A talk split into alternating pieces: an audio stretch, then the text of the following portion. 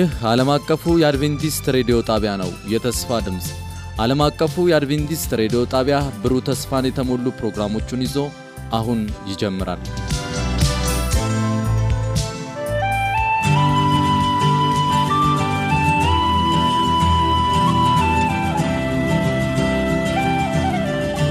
እንደምን ሰነበታችሁ ውድ አድማጮቻችን። ይህ በዓለም አቀፉ አድቬንቲስት ሬዲዮ በአማርኛ ቋንቋ ስርጭት የተዘጋጀ የሚቀርብላችሁ ሳምንታዊው የመጽሐፍ ቅዱስ ጥናታችን ነው። ውድ አድማጮቻችን በዚህ ሩብ ዓመት ጌታ እስኪመጣ ድረስ የእርሱን ንብረት ማስተዳደር በሚል ዋና አብይ ርዕስ ስንወያይ ነበር። ዛሬ ደግሞ ስምንተኛውን ሳምንት ለስኬት ማቀድ በሚል ርዕስ እንወያያለን።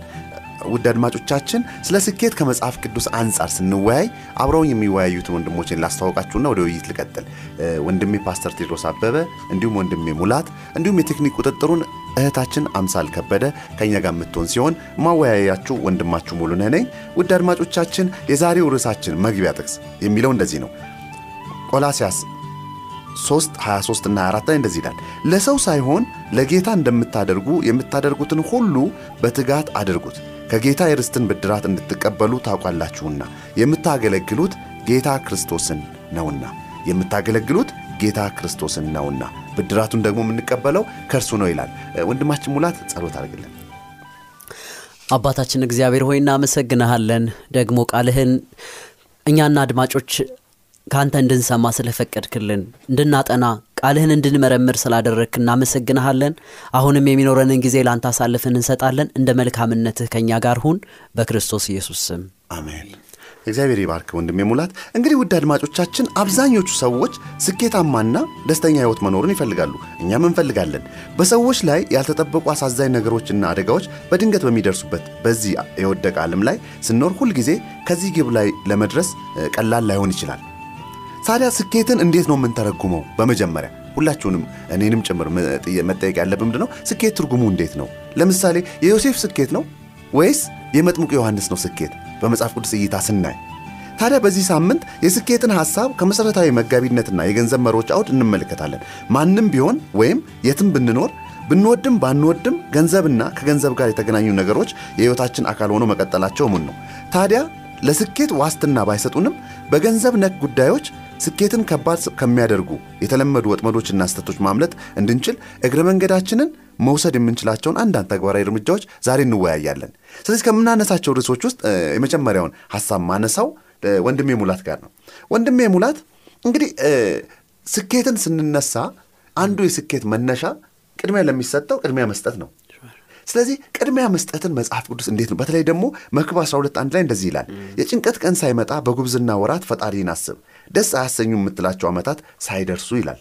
ሁለተኛ ደግሞ ቅድሚያ የምንሰጠው ቅድሚያ ለሚገባው ከሆነ ቅድሚያ ደግሞ ከምንሰጠው የመጀመሪያው እግዚአብሔር ነው።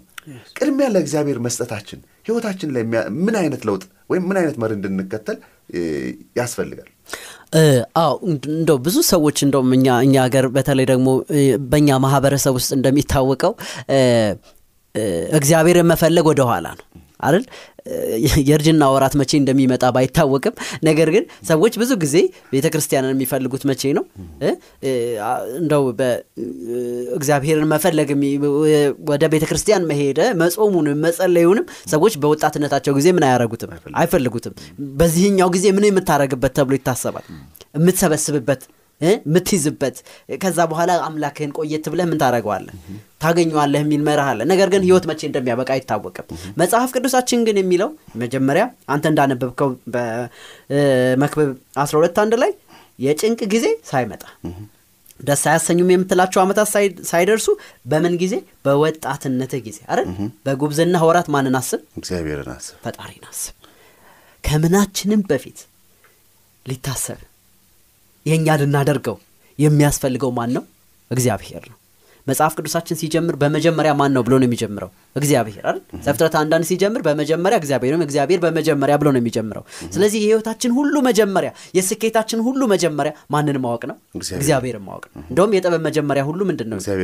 አንድ ሰባት አይደል ምሳሌ። ስለዚህ ከእግዚአብሔር ነው ነገር ሲጀምር የሚጣፍጠው። ከእግዚአብሔር የሆነ ነገር ስንቀበለው ነው ስኬት የሚኖረው።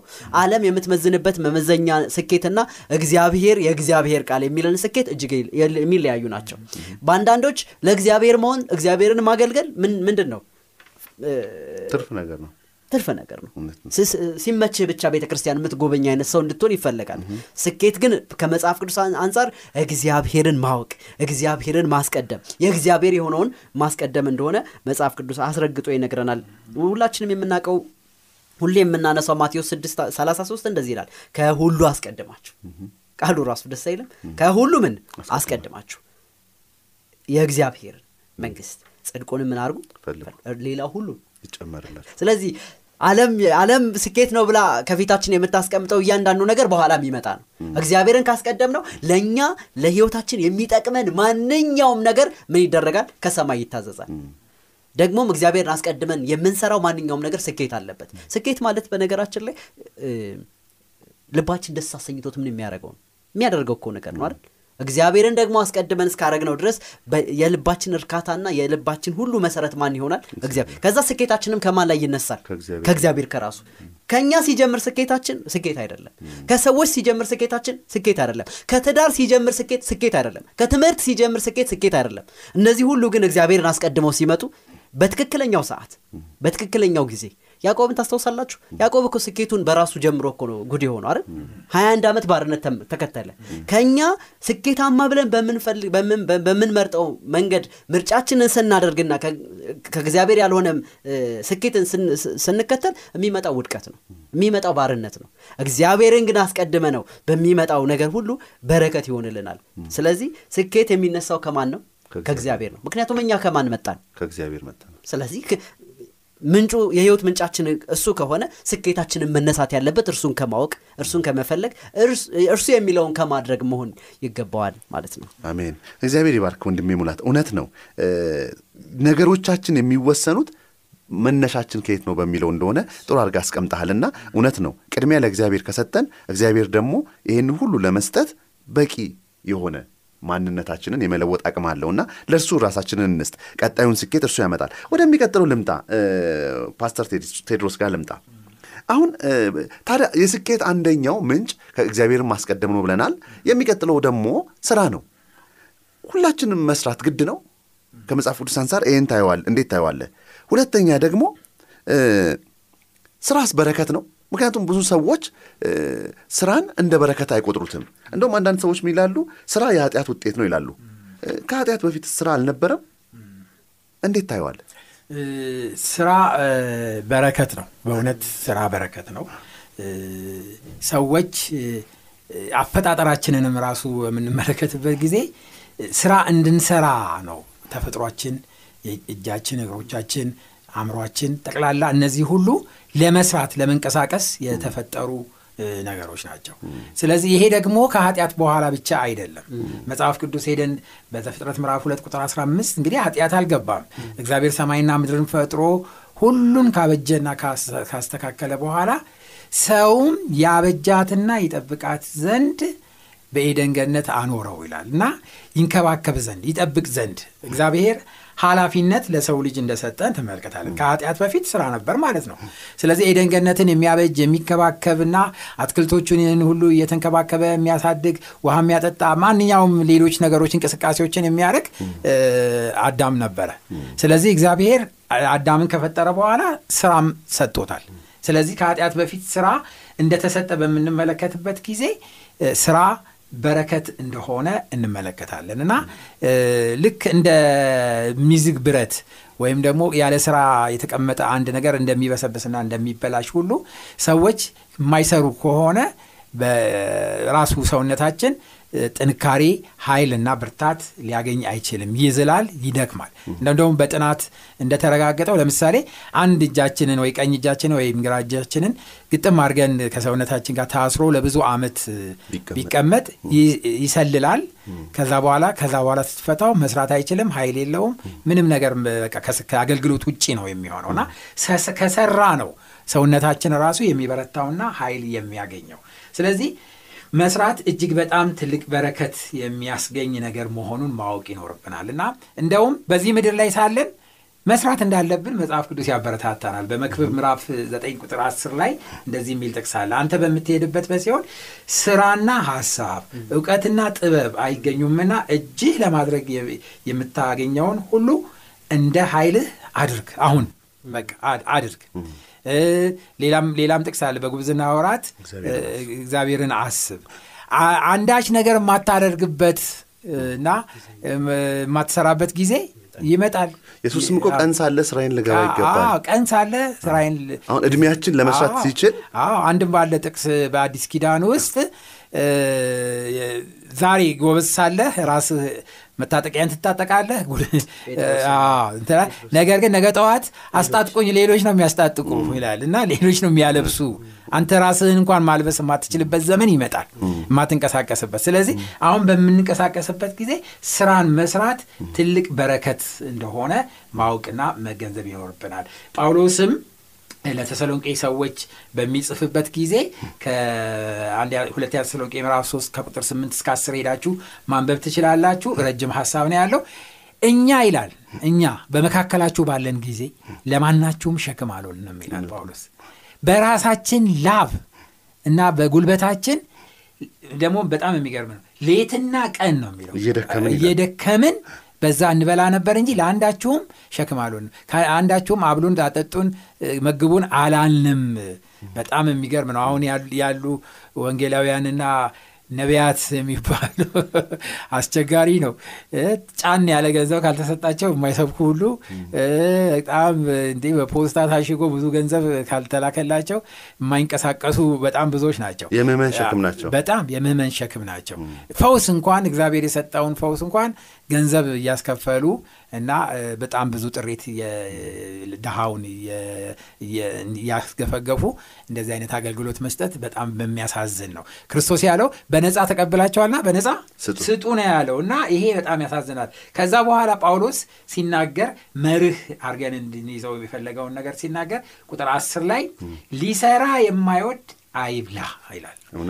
ወይም የማይሰራ አይብላ ብሎ ደንግጎታል። እና ስለዚህ ይሄ መጽሐፍ ቅዱስ ነው የማይሰራ አይብላ የሚለው መጽሐፍ ቅዱስ ነው። እና ካህናትም ሆን የማናችንም ሆን ሰርተን እና ለፍተን ደክመን ያንን የላባችን ዋጋ ልንበላ ነው የሚያስፈልገው። ስራ በረከት ነው።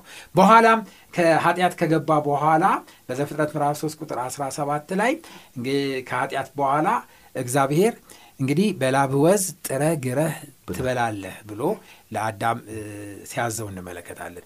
እንደውም ኃጢአት ባለች ባለበት ዓለም ውስጥ ሰው በስራ busy በሚሆንበት ጊዜ በኃጢአት አይጠላለፍም። በኃጢአት አይጠላለፍም። እንደውም አንድ ስራ ፈት ነው። ስራ ፈት አይምሮ የሰይጣን ቢሮ ነው ወርክሾፕ ነው ቢሮ ነው። እና ስለዚህ ስራ ፈት መሆን የበለጠ ለሰይጣን ለኃጢአት ያጋልጠናል። በመጽሐፍ ቅዱስ ታሪክ ውስጥ አንድ ጊዜ ነገስታት ሁሉ ወደ ጦር ሜዳ ሲሄዱ ዳዊት ግን ስራ ፈቶ ቁጭ ብሎ ነበረ ወይኑን እየጠጣ ሰገነቱ ላይ እና የዛን ጊዜ አንዲት ሴት ስትታጠባየ ከዛ ወደ ኃጢአት ወደቀ። ወደቀ እና በጣም ትልቅ መዘዝ መጣበት። ስራ ፈቶ በመቀመጡ ምክንያት። ስለዚህ ስራ እንደውም ከኃጢአት የሚጠብቀንና የሚታደገን በረከት እንደሆነ አስበን ስራ ማግኘት ስራ መስራት በረከት መሆኑን ማወቅ ይኖርብናል ለማለት ነው። አሜን። እግዚአብሔር ይባርክ ፓስተር። በጣም ጥሩ ሀሳብ አንስተሃል። እውነት ነው። የማይሰራ አይብላ። ምክንያቱም ስኬትን ማናችንም እንፈልጋለን። ነገር ግን ስኬት የሚመጣው እግዚአብሔርን በማስቀደም ቀጥሎ በስራ እንደሆነ አይተናል። ቀጥሎ ያለው ሀሳብ ወንድሜ ሙላት ጋር ልምጣ እንግዲህ ወደ ስኬት ለመድረስ በትጋትና ለጌታ እንደምንሰራ አስበን መስራት እንዳለብን አይተናል። አንደኛው ደግሞ ትልቁ ስራን የምንሰራበት ቅድም በቀን ሳለ በወጣትነት እያልን ያነሳናቸው ጊዜዎች አሉ። ከነዚህ አንዱ ማንኛውም ሰው በእድሜው ውስጥ የሚሰራበት እድሜ የምንለው አለ። ሚኒመም አርባ ዓመት እንላለን። በዚህ ዓመት ውስጥ ታዲያ ለቤተሰቡ የሚመሰርትበት ለቤተሰብ አቅራቦቶችን የሚያቀርብበት እንዲሁም ደግሞ ልጆችን የሚያፈራበት ለልጆቹ የሚሰጥበት ነው። መጽሐፍ ቅዱስ በዚህ ዕድሜ ምን አይነት ኑሮ እንድንኖር ይመክረናል? በተለይ ደግሞ አንደኛ ጢሞቴዎስ ላይ አምስት ስምንት ላይ እንደዚህ ነገር ግን ለእርሱ ስለሆኑ ይልቁንም ለእርሱ ስለሆኑት ይልቁንም ስለ ቤተሰቦቹ የማያስብ ማንም ቢሆን ሃይማኖትን የካደ ከማያምንም ሰው ይልቅ የሚከፋ ነው ይላል። ምን ማለት ነው መጽሐፍ ቅዱስ እንደዚህ ሲል እንግዲህ ክርስቶስ ኢየሱስ እንደውም አንድ ስፍራ ላይ አባቴ ዛሬም ይሰራል ይላል አይደል? ሁሌም በስራ ላይ ነው ይላል አይደል? እኔም እሰራለሁ። ቀን ሳለ ቅድም የጠቀስከው ጥቅስና ስለዚህ እግዚአብሔር ብርቱ ሰራተኛ ነው። እግዚአብሔር ሁል ጊዜም በምን ላይ ነው? ስራ ላይ ነው። እንደውም እግዚአብሔር አይተኛም ምን አያልቅ አያንቀላፋም ይላል ቃሉ አይደል? ስለዚህ እግዚአብሔር ዩኒቨርስን እያስተዳደረ ዘውትር የሰማይ ሰራዊት ሁሉ ምን ላይ ነው ስራ ላይ ነው። ታስታውሱ ከሆነ እንደውም እ, ኢዮብ ምዕራፍ አንድ ሲነግረን እኮ ሁሉም ሊሰበሰቡ መጥቷል። ሁሉም ምን አለው? ስራ አለው። እናም የተፈጠር ነው ለስራ እንድንሰራ ነው። ስለዚህ በተለይ ደግሞ በዚህ ምድር ያለን በዚህ ኃጢአተኛ ምድር እጅግ አስቸጋሪ በሆነው ምድር ከኃጢአት በኋላ በሚኖር ትውልድ ውስጥ የምንኖር እኛ አዎ መስራት አለብን። ምክንያቱም እግዚአብሔር ታስታውሱ ከሆነ አይደል አዳምን ለፍተህ ጥረህ ምን ታደርጋለህ? ትበላለህ ብሎታል። ደስ የሚለው ጉልበቱን ማን ነው እንደዛ የሚለን። እግዚአብሔር ራሱ ጉልበቱንና ጸጋውን ሰጥቶ ነው። እና ስለዚህ እንዳልከው አንደኛ ቤተሰቦቻችን ኃላፊነት አለብን በስራችን እንደውም አንዳንድ ባህል ላይ እኮ ቀድመው አባት ያርፋል ወላጆች ያርፋሉ አይደል? የመጀመሪያውን በርደን የሚወስደው ማን ነው? ሸክሙን የሚወስደው የመ- የመጀመሪያ ልጅ ነው ያለው ልጅ ነው። ስለዚህ በህይወት እስካለን ድረስ እግዚአብሔር ፈቅዶ በሰጠን ጸጋ ሰርተን ማን ልንደ- ልንደግፍ ይገባል?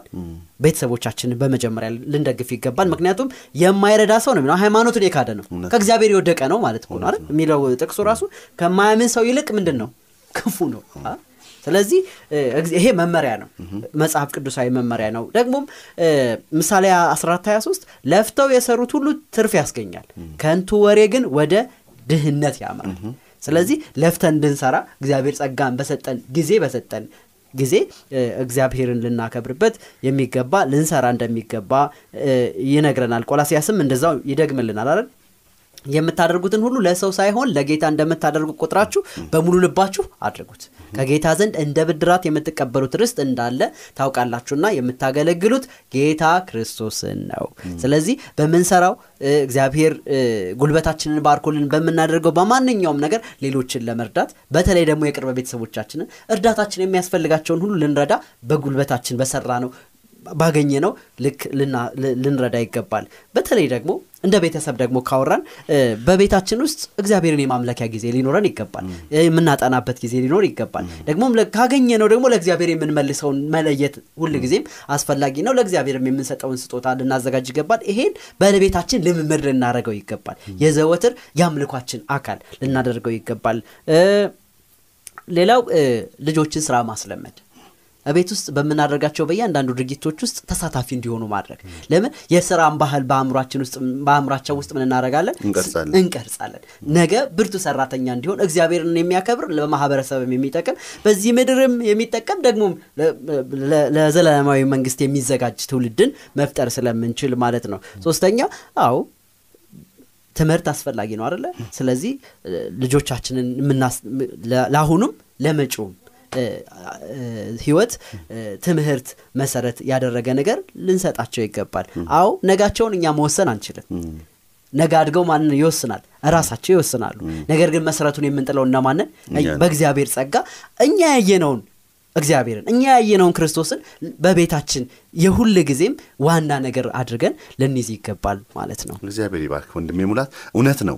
ትልቁ ማሰብ ያለብን ምንድን ነው እግዚአብሔር የሚሰጠንን ስኬት ለወላጆች እንደ ወላጆች ሆነን ላለ ነው የምንናገረው መጀመሪያ ለእግዚአብሔር መታዘዝ ቀጥሎ ደግሞ ከስራችን ላሉት ትልቅ ነጥብ አንስተሃል ያም ምንድን ነው ለወላጁ የራሱ የሆኑትን የሚ- የሚጠላ የማይንከባከብ ከሆነ እግዚአብሔር እንዴት ከእሱ ጋር አብሮ መሆን ይችላል? ሁለተኛ ደግሞ የምንሰራውን ሁሉ ከልባችን ለክርስቶስ እንደምንሰራ ብድራቱን የተሰጡንን አደራ ልጆችም እንዴት ማሳደግ እንዳለብን አንስተናል። በተለይ በተለይ ሶስቱ ነጥቦች በጣም ደስ ይላሉ። እምነትን፣ ስራን፣ ትምህርትን ለልጆች ማውረስ እንዳለብን። እነዚህ አሁን ጎዶሎ እየሆነ ነው ችግር የሆነው። የምናወርሳቸው ወይ እምነት የሌለው ትምህርት ወይ ደግሞ እንደገና ስራ ያለመደ ምክንያቱም አቀበጥን እንልና ነጡን እናሳጣቸዋለን። እዚህ ላይ በጣም እንዲተኩር ይገባል ሌላው ደግሞ እነዚህ ሶስቱንም ነገር በትክክል ሰጥተናል ብለንም ራሱ ልጆች የራሳቸው ምርጫ እንዳለ እንዳላቸው መርሳት የለብንም። ስለዚህ ያንንም ታሳቢ ልናደርግ ይገባል የሚለው ምክንያቱም ይህን ሁሉ መስጠት አቅጣጫቸውን እናሳያለን እንጂ ግን ደስ የሚል ቃል አለ። ልጅህን በልጅነቱም በለው መንገዱን ምረው። አዎ እሱን መርሳት የለብንም። ከዛ የሚቀጥለው ሀሳብ ጋር ልምጣ። ታዲያ እግዚአብሔር ልጆቹን በከፍታ እንዲደርሱ ከፍታ ላይ እንዲወጡ ምኞቱ ነው ብለናል ቅድም። እንግዲህ ቅድም እንዳልነው የነዚህ ልጆቹ ወደ ከፍታ ላይ መውጣት ምንድን ነው ከመጽሐፍ ቅዱስ ላይ ምሳሌ ልናነሳቸው ያሉ ትምህርቶች። በተለይ ደግሞ ማንን ማንሳት እንችላለን? ያዕቆብን ማንሳት እንችላለን። እግዚአብሔር አብሮት ያለው ሰው በሚሰራው ስራ ለክርስቶስ እንደሚሰራ ሲሰራ ለሌሎች የሚሰጠው አስተምሮ ምንድን ነው ፓስተር ቴዲ? ይሄ በጣም ትልቅ ሀሳብ ነው እና በመጽሐፍ ቅዱሳችን በዚህ በመክብብ ላይ በምሳሌ ምዕራፍ 22 ላይ ምሳሌ ምዕራፍ 22 ላይ ቁጥር አንድ ላይ እንደዚህ ይላል። መልካም ስም ከብዙ ባለጸግነት ይሻላል። መልካምም ሞገስ ክብር እና ከብርና ከወርቅ ይበልጣል ይላል። እና ታማኞች መሆን አለብን። በስራችን ታማኞች መሆን አለብን። ጳውሎስም በተደጋጋሚ ይናገራል። እና ልክ አንድ እዛ ላይ በባሪያና በጌታ ይመስለዋል እንጂ አሁን ባለንበት አካሄድ በመስሪያ ቤት አሰሪና ሰራተኛ ሁል ጊዜ አለ። እና ሰው በተለይ ክርስቲያን ሰራተኛ አሰሪው ያየኛል ተቆጣጣሪ ይቆጣጠረኛል ብሎ በጣም ትጉ ሰራተኛ ይመስላል። ተቆጣጣሪ ወይም ደግሞ አሰሪ በአጠገቡ በሌለ ጊዜ ደግሞ ይተወዋል። ያለምጣል። እና ነገር ግን እኛ ጳውሎስም የሚመክረን ምንድን ነው እኛ ሰማይና ምድርን የሚፈጥረው አምላክ ሁል ጊዜ ያየናል። አዎ፣ ያየናል እና ስለዚህ መልካም መሆን ይኖ- ይኖርብናል። ሌላው ደግሞ ከዚህ ጋር የተያያዘ ነገር ታማኝነት። እዚህ ላይ እንደሚናገረው መልካም ስም ከብዙ ባለጸግነት ይሻላል። መልካም ሞገስም ከክብርና ከወርቅ ይበልጣል ነው የሚለው። አንዳንድ ሰዎች ታማኝ ባለመሆን ለሀብት በመስገብገብ እና ወርቅና ብርን በጣም በመ- በመጎብኘት ታማኝነታቸውን ያጣሉ። እና እኛ ግን ለሰባራ ስንጥር በምንሰራበት ቦታ ሁሉ እውነተኛና ታማኞች ልንሆን ያስፈልገናል እና እንደዛ በሚሆንበት ጊዜ ነው ስራችን የሚባረከው። ለምሳሌ ያዕቆብን ብንወስድ ላባን ጋር ላባ ወደ ላባ በሄደ ጊዜ በመጀመሪያው ዓመታት እ፣ ያዕቆብም በጣም በአጭበርባሪነት የታወቀ አታላይ ነበረ። እንደገና ላባን ደግሞ ከሱ የበለጠ በጣም አጭበርባሪ ሰው ነበር እና ከዛ በኋላ እርስ በርሳቸው እንደዛ ያደረጉ ነበር። ወደ በኋላ ግን በምንሄድበት ጊዜ ላባን ያንን እንትኑን እየተወ ሲመጣ ያዕቆብም ደግሞ በታማኝነት ተገዝቶ ሲያገለግል ሳለ በመጨረሻ ያዕቆብ ከላባን ተለይቶ ለመሄድ ሲነሳ ምዕራፍ 30 ቁጥር 27 ላይ ላባ ምን አለው? አትሂድ አትሂድ። ምክንያቱም በአንተ ምክንያት ቤቴ ተባርኳል። ተባርኳልና ብሎ ሲናገር እንሰማለን። ከሁሉም በጣም እኔ እንደ ሞዴል በመጽሐፍ ቅዱስ ውስጥ ልናየው የሚ- የሚገባ የታማኝነት ሞዴል ዮሴፍን ነው። ዮሴፍ በከፍታም ብትል በዝቅታም ብትል በሸለቆም ብትል በእስር ቤትም ብትል በባርነትም አገልግሎት አገልጋይነት ብትል ንጉስም ሆኖ በአገር መሪነት በተቀመጠበት በሁሉም ስፍራ ታማኝ ነበረ። በጣም ታማኝ ነበረ። ስለዚህ እግዚአብሔር ትልቅ ትልቅ በረከት በሱ ምክንያት ያመጣ ነበር። ለምሳሌ በመጀመሪያ በጶጢፋር ቤት ውስጥ በሚያገለግልበት ጊዜ ዮሴፍ ከዮሴፍ የተነሳ እግዚአብሔር የጶጢፋር ቤት ምን አደረገው ይላል? ባረከው ይላል። ታማኝ ስለነበረ ከብቶቹ በዙ። ከሚስቱ በቀር እኮ ሁሉን አሳልፎ ሰጠው ይላል። በኋላ ሹመት ሰጠው። ሾመው። እና በቤቱ ላይ በሙሉ ሹመት ሰጠው። ለምን? ታማኝ ስለሆነ በታማኝነት ስለሚያገለግል በረከት እንደመጣ እንመለከታለን። መከናወንን ሰጠው። መከናወንን እንደመጣ እናያለን። እና ሁል ጊዜ ታማኝ ባልሆን ጊዜ እንደው የምናተርፍ ይመስለናል እንጂ ታማኝ ሳንሆን ያገኘናቸው ነገሮች በሙሉ ምንድን ነው የሚሆኑት? ብኩን ነው የሚሆኑት እኛንም ያጠፉናል የምንሰራውን ስራ ደግሞ ክንዋኔ እንዳይኖረው ያደርገናል። እና እንደ principle ጳውሎስ በአንደኛ ቆሮንቶስ ምዕራፍ 3 ምዕራፍ 10 ቁጥር 31 ላይ ብትበሉም ሆነ ብትጠጡ ማናቸውንም ነገር ብታደርጉ ለማን ክብር አድርጉት ይላል? ለእግዚአብሔር። ክብር አድርጉት ይላል። ለእግዚአብሔር ክብር አድርጉት። ስለዚህ ሁሉን ነገር ለእግዚአብሔር ክብር የምናደርግ ከሆነ እግዚአብሔር በሁሉም ይባርከናል እና ለእግዚአብሔር ክብር ደግሞ ማድረግ ማለት ምንድን ነው ታማኝነት ማለት ነው ሰው ያይኛል አያይኝም ሳንል እግዚአብሔር ፊት እንዳለን እንደተገለጸን በመቁጠር በታማኝነት ብንመላለስ እግዚአብሔር በበረከት እንደሚጎበኘን ቃሉ ያረጋግጥልናል እግዚአብሔር ይባርክ ፓስተር። በጣም ጥሩ ሀሳብ ነው ያነሳው። እውነት ነው። እግዚአብሔርን የታመኑ ለክርስቶስ ብድራት እንደሚሰጡ ቆጥረው ለታማኝነት የሰሩ ሰዎች ሁሉ ለራሳቸው ብቻ አይደለም ለሌላም ትርፍ ይሆናሉ። ሌሎችም ያምኑባቸዋል። የእግዚአብሔርንም ሀሳብ ለነዛ ሰዎች ለመመስከር ለእነሱም ይቀላቸዋል። ችግሩ ምንድን ነው? እኛ ታማኙ ስላልነውን ትልቅ ነጥብ ያነሳው ቅድም በታማኝ ሳንሆን ከምናገኘው ይልቅ ታማኝ ሆነን ያጣ ነው ከ- ካገኘነው ይበልጣል። ምክንያቱም ለነዛ ሰዎች የዘላለምን ሕይወት ማስተላለፍ እንችላለን የሚል ሀሳብ በጣም እግዚአብሔር ይባርክ ፓስተር። ወደሚቀጥለው ልነሳ ሊድ ሙሌ። ወደ አንተ ስመጣ ምንድን ነው ማንሳት እንፈልገው እስቲ ሁለት ጥቅሶችን እንድታወጻድርልኝ ነው እንፈልገው መዝሙር አንድ ከአንድ እስከ ሶስት ላይ እንደዚህ ላይ ምስጉን ነው በክፉዎች ምክር ያልሄደ በኃጢአተኞችም መንገድ ያልቆመ በዋዘኞችም ወንበር ያልተቀመጠ ነገር ግን በእግዚአብሔር ሕግ ደስ ይለዋል ሕግ የሚለው ቃሉ እንደሆነ እናውቃለን። ሕጉንም በቀንና በሌሊት ያስባል። እርሱም በውሃ ፈሳሾች ዳር እንደተተከለች ፍሬዋንም በየጊዜው እንደምትሰጥ ቅጠሏም እንደማይረግፍ ዛፍ ይሆናል። የሚሠራውም ሁሉ ይከናወንለታል ይላል። እንግዲህ በኃጢአተኞች ወንበር ያልተቀመ ምክራቸውንም ያልሰማ ይላል። አሁን እንግዲህ እግዚአብሔርን የሚፈሩ ሰዎችን ምክር መሻት አንድ ነገር ነው።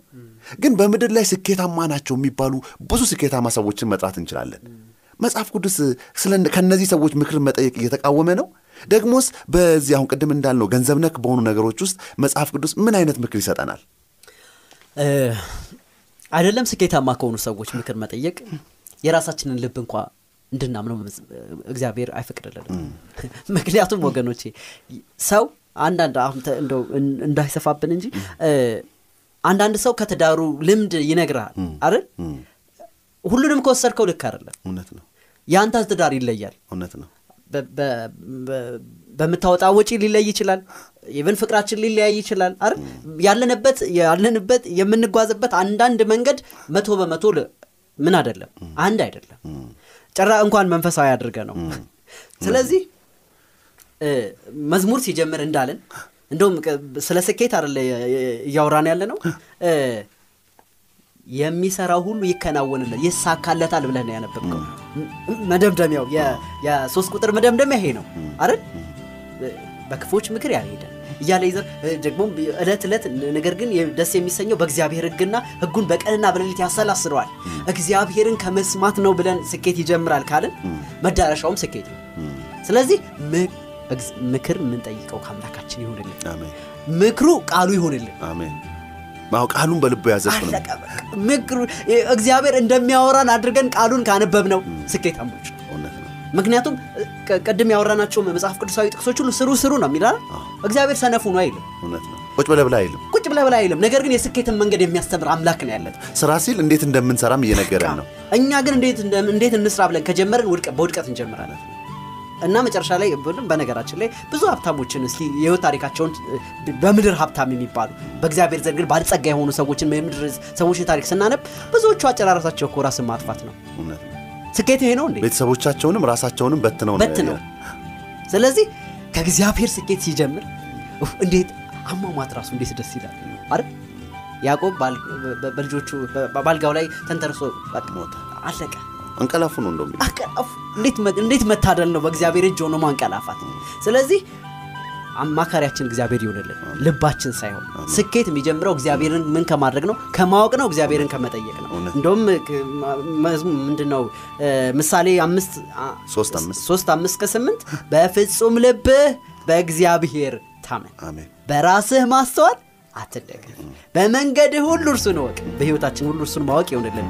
እርሱም ጎዳናህን ቀና ያደርግልሃል። በራስህ አስተያየት ጠቢብ ነኝ አትበል። እንኳን በሰው?